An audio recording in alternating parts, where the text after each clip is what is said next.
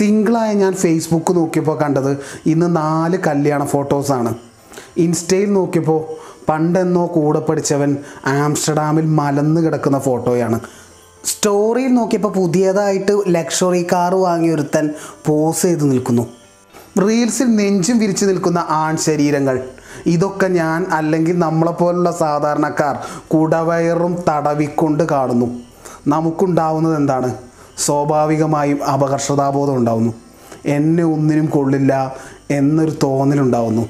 മറ്റുള്ളവരുടെ ജീവിതമൊക്കെ കളറും എന്റെ ജീവിതം ബ്ലാക്ക് ആൻഡ് വൈറ്റും ധനുഷിന്റെ ഒരു പഴയ പാട്ടില്ലേ? ലോകം മുഴുവൻ സ്പീഡായിട്ട് പോകുന്നു. എന്റെ വണ്ടി മാത്രം പഞ്ചറായിട്ട് നിൽക്കുന്നു. എന്നൊന്നിനും കൊള്ളില്ല. എന്നോട് എനിക്ക് തന്നെ ഒരു പുച്ഛം വരുന്നൊരവസ്ഥ. ഞാനൊഴിച്ച് എല്ലാവരും ഹാപ്പിയാണ്. എല്ലാവരും ലക്ഷറി ആഘോഷിക്കുന്നു. എല്ലാവരും ടൂർ പോകുന്നു എല്ലാവരുടെ കയ്യിലും ഐഫോൺ ഉണ്ട്. എന്റെ കഥ മാത്രം ഇങ്ങനെ.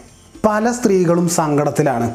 കാരണം മിനിമം വെളുത്ത തൊലിയെങ്കിലും വേണം ഇൻസ്റ്റയിൽ ലൈക്ക് കിട്ടാൻ. എനിക്ക് കളറ് കുറഞ്ഞതുകൊണ്ടാണ് തോന്നുന്നു. ലൈക്ക് കുറവാണ്. അങ്ങനെ ഭൂരിഭാഗം വരുന്ന സാധാരണക്കാർ ഇപ്പോൾ സങ്കടത്തിലാണ് അപകർഷതാബോധത്തിലാണ്.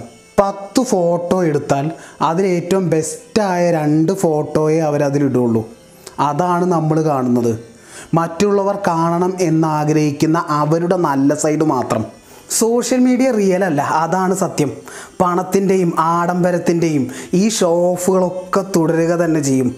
നമുക്കതിന് ആരെയും കുറ്റം പറയാനും പറ്റില്ല. സത്യത്തിൽ നമ്മുടെ ജീവിതം നമ്മൾ അങ്ങനെ ജീവിച്ച് തീർക്കുന്നത് ഒരു ശ്രദ്ധയ്ക്കും അർഹമല്ലാത്ത കാര്യങ്ങൾ ശ്രദ്ധിച്ചുകൊണ്ടാണ്. റിയാലിറ്റി ഷോയിലെ ആങ്കർ തടിച്ചതിനെ കുറിച്ച് പുതിയ ആക്ടറിനെ കുറിച്ച് ആ ആക്ടർ വാങ്ങിയ പുതിയ കാറിനെ കുറിച്ച് നടിയുടെ പ്രസവത്തെക്കുറിച്ച് ഇവിടെയാണ് പ്രശ്നം.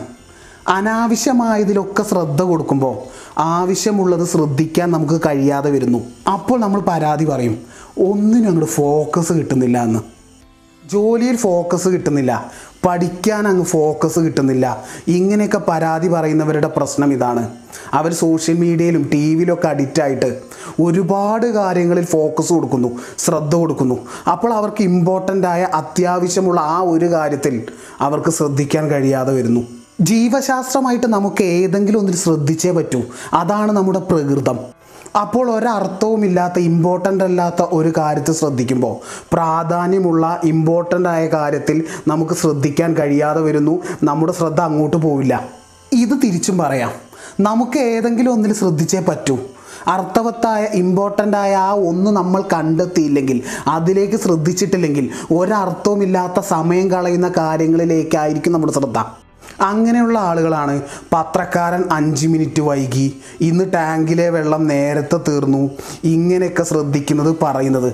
കാരണം അവർക്ക് ഇമ്പോർട്ടന്റ് ആയ ഒരു കാര്യവുമില്ല. ഉദാഹരണത്തിന് ഒരു ലക്ഷ്യമോ അങ്ങനെ ഒന്നുമില്ല. അവർക്കപ്പം മറ്റ് പലതും അവർക്ക് ശ്രദ്ധിക്കേണ്ടിയിരിക്കുന്നു. കാരണം മനുഷ്യന്റെ പ്രകൃതം അതാണ്. അപ്പോൾ പറഞ്ഞു വന്നത് ഇത്രയേ ഉള്ളൂ. ശ്രദ്ധിക്കുന്നതിനേക്കാൾ ഇമ്പോർട്ടന്റ് ആണ് ശ്രദ്ധിക്കാതിരിക്കൽ. അപ്പോൾ നമുക്ക് ശ്രദ്ധിക്കേണ്ടതിലേക്ക് ശ്രദ്ധിക്കാൻ കഴിയും. It's M K Jayadev